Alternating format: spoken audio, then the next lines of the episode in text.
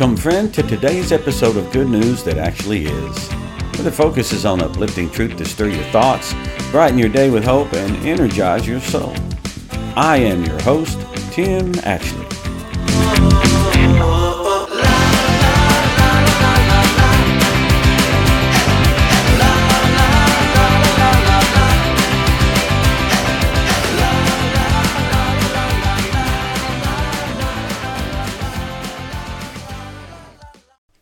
Good morning, friend, and thanks for dropping in. I'm so blessed that you've joined me for a listen today, and I want to encourage you with something I believe you'll find worth considering as you go about your day. I want to actually read a block of scripture because I just think it's an incredible bit of passages for encouraging us. It comes out of Romans 8, beginning in verse 28. And we know that God causes everything to work together for the good of those who love God and are called according to his purpose for them.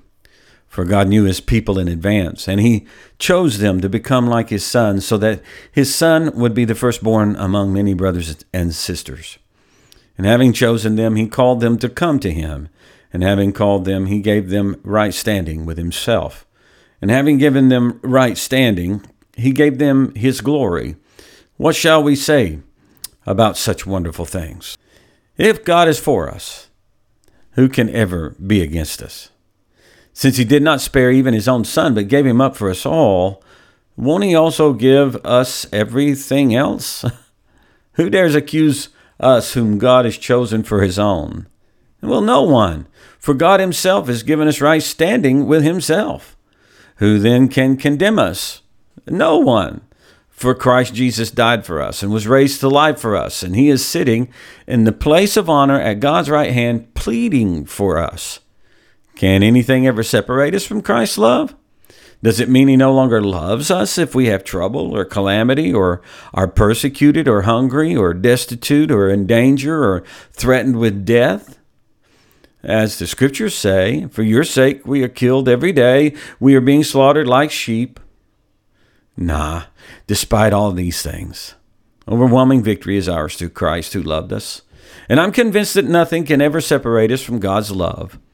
Neither death nor life, neither angels nor demons, neither our fears for today nor our worries about tomorrow, not even the powers of hell can separate us from God's love.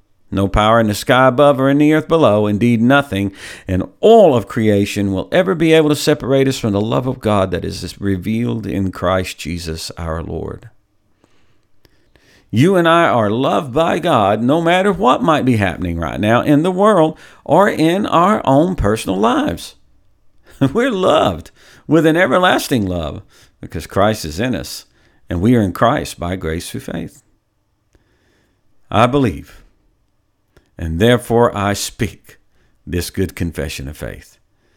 Now, today, I encourage you to make a similar confession. I want to thank you again for tuning in to listen today. Never forget that you're loved by a faithful God whose faithful Son, Jesus Christ, willingly gave his life for you to have everlasting, abundant life. So go live your life today from the abundance of his life in you. And be sure to tune in tomorrow for another episode of Good News That Actually Is.